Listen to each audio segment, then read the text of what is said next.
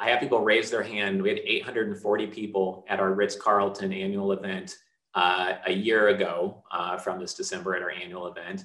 And we had everyone raise their hand who gets 100 plus emails a day. And I'm sure if we had you guys raise your hand, most of you do. And a lot of them are garbage emails. But how many of you get 100 pieces of value add printed material mailed to you per year?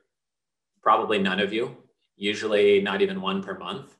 So when people are very, very busy and there's a huge amount of noise in their inbox, having something that not only shows up in direct mail, but just adds value. And it's not a postcard pitching you on a property. It's not a tear sheet on a hedge fund and why you should invest in their amazing hedge fund. It's not a newsletter about how amazing they are, but it's actually adding value to who that investor is.